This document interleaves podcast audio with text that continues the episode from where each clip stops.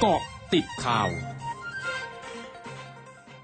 กาะติดข่าว 9 นาฬิกา 31 นาที 15 กุมภาพันธ์ 2565 นายวราวุฒิศิลปะอาชา รัฐมนตรีว่าการกระทรวงทรัพยากรธรรมชาติ และสิ่งแวดล้อมยืนยันถึงการเตรียมความพร้อม ในการสนับสนุนด้านข้อมูล ในการอภิปรายทั่วไปแบบไม่ลงมติ ที่จะมีขึ้นระหว่างวันที่ 17 และ 18 กุมภาพันธ์นี้ ซึ่งไม่จำเป็นต้องทำการบ้านในเรื่องใดเป็นพิเศษ เพราะที่ผ่านมาได้ทำงานอยู่ตลอดอยู่แล้ว แต่ก็จะมีการตั้งวอรูม เพื่อติดตามการอภิปราย ซึ่งนายกรัฐมนตรีไม่ได้กำชับอะไรเป็นพิเศษ แต่ขอให้ต่างคนต่างทำหน้าที่ของตัวเองให้ดีที่สุด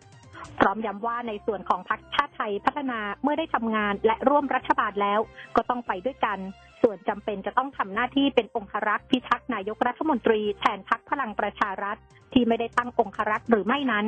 นายวราวุฒิระบุว่าเรื่องนี้ตอบแทนไม่ได้ แต่จะชี้แจงในส่วนที่กระทรวงทรัพยากรธรรมชาติและสิ่งแวดล้อมถูกพาดพิง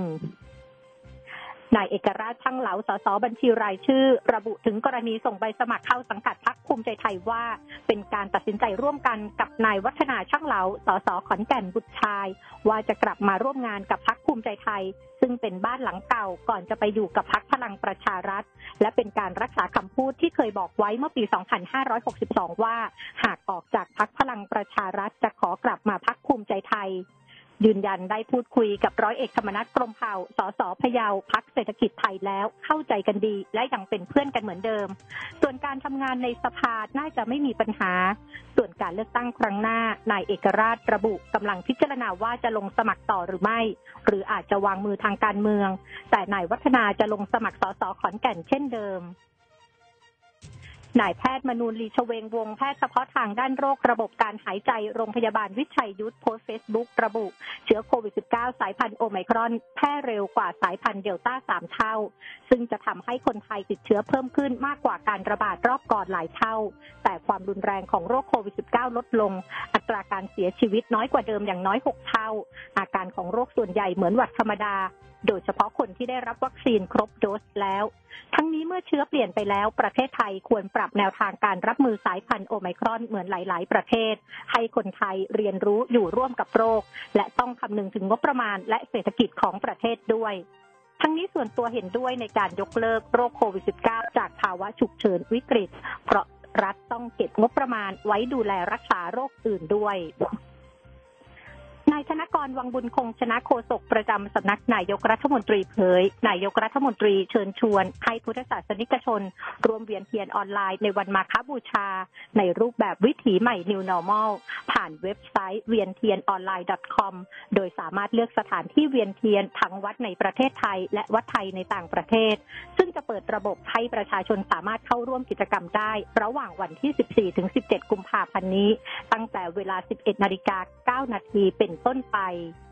สำหรับผู้ที่ต้องการเดินทางไปทำบุญเวียนเทียนที่วัดขอให้ปฏิบัติตามมาตรการป้องกันโควิด -19 ของสาธารณสุขในแต่ละพื้นที่ และขอให้วัดปฏิบัติตามมาตรการป้องกันการแพร่ระบาดของโรค จัดเวียนเทียนเป็นรอบๆ หรือกำหนดจุดยืนประกอบพิธีตามความเหมาะสม เพื่อควบคุมการเกิดคลัสเตอร์ใหม่ในชุมชน กรุงเทพโพเผยผลสำรวจประชาชนเรื่องชาวพุทธกับการไปวัดในวันมาฆบูชา พบว่าร้อยละ 63.5 เห็นว่าจากสถานการณ์การแพร่ระบาดของโรคโควิด -19 ทำให้ไปเข้าวัดทำบุญน้อยลงร้อยละ 65.3 ยังไม่อยากไปเข้าวัดเพื่อทำกิจกรรมทางพุทธศาสนาในวันมาฆบูชา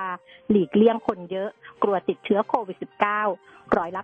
88.2 อยากทำบุญตักบาตรถวายสังฆทานในวันมาฆบูชา ร้อยละ 55.6 ไม่ทราบว่าวันมาคบูชามีการทำบุญยุค New Normal ผ่านระบบออนไลน์ โดยร้อยละ 80.9 ไม่สนใจทำบุญผ่านระบบออนไลน์ ช่วงหน้าคืบหน้าข่าวอาเซียนค่ะ